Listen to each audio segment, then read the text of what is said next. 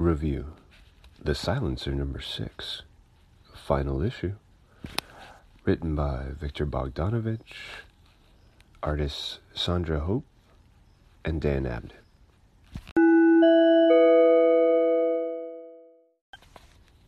Summary. The Silencer is an assassin on the run, and a single mother with a secret. None of that changes in this issue. So what does change? Well, let's start with Talia al Ghul facing the consequences of bringing Leviathan after Silencer. That means the Triple Crown Diner is under fire, and now Talia and Silencer must work together to stay alive. Now, just what does Deathstroke want from all this? Well, keep reading and or listening. This is Exit Strategy, Part 3.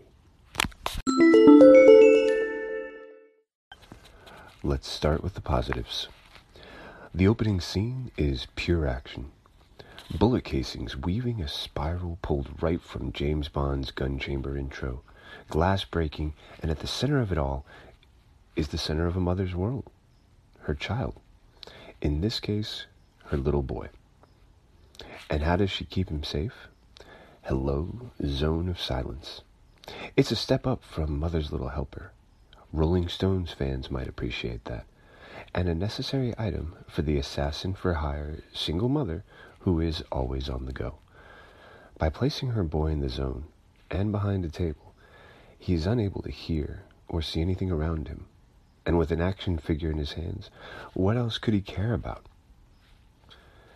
Next, Talia and Silencer talk it out when things are tough.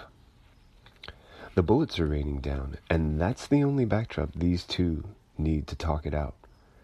Talia blames Silencer for selling her out to Leviathan, to which Talia admits that she let it be known that Silencer was active again.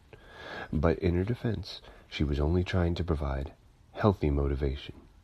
And Talia maintains that she is not responsible for what is happening in the diner at this moment. The Silencer does not budge. She answers that the reason there is currently a power struggle in Leviathan ties back to Talia killing one of its underbosses. Talia argues back that Silencer pulled the trigger, but it is revealed that this was under Talia's order. Phew, keeping up?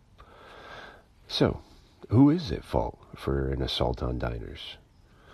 A cutaway scene shows Deathstroke and the underboss Gun. Gun is bragging that the removal of Silencer and Talia will cement his standing in Leviathan and assure his ascendancy. I have to admit, for a guy who looks like a frog, Gun has a better vocabulary than I might expect from a thug. Deathstroke doesn't care about Gun's lexicon or his aspirations, and makes it clear that he wants order restored. When Gun offers more jobs for more money, and maybe an offer that shouldn't be refused, Deathstroke is adamant that he wants nothing more to do with the squabble that is beneath him. Money or threats will not change his mind. Talia kills a Leviathan body mog cyborg with a spoon on page 7 while coaxing Silencer to admit that this is the life she will never leave. Boy, if that's not positive, I don't know what is. Some things just have to be seen. I highly recommend taking a moment to study that image.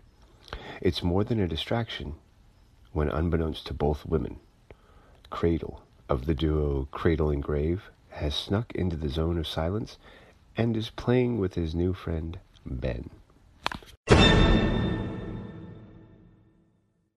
Uh-oh, it's spoiler time. When they have killed everyone, Talia tells Silencer it's time to come back and work for her. When Silencer refuses, Talia demands her return and then says that Silencer has no other way out. Silencer disagrees. They fight. And Talia threatens to kill the Silencer's son, Ben. The Silencer grabs Talia by the hair and stabs her in the chest. When the Silencer picks up her son, Ben, she hugs him to her chest and calls him Jellybean. It is a small moment of endearment, but one that highlights the sudden change when he is in her arms. Cradle and Grave are just creepy. The way Cradle sneaks into the zone of silence and plants the toy on Ben is sinister, and must be a sickening concept for any parent to consider to see. It makes the moment when Ben asks his mother where the other boy is that much more frightening.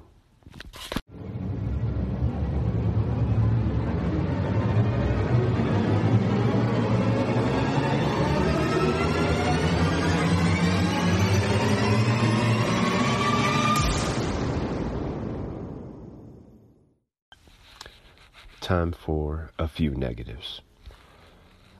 The Silencer leaves Ben alone to go back to gather Talia's body. She is torn between protecting her son and making sure that Talia is dead.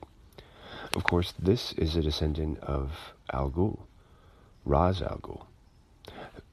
The body is missing, and only the knife remains when the Silencer arrives. I appreciate the tension that this creates for the reader, who is worrying about the safety of Ben. I think many people think it is a questionable move by a mother fearing for her child's safety, or an assassin who knows her enemy, and what it's like to have more than one enemy. The Silencer just got Ben away from danger. She knows that the odds of Talia's body returning to the Lazarus Pit are higher, whether she goes back to check or not. So why does she go? Just to see if the body is there. Does not feel very convincing, but I find it to be a flaw that could be explored in this character's ability to separate her violent assassin past with her maternal needs as a single parent.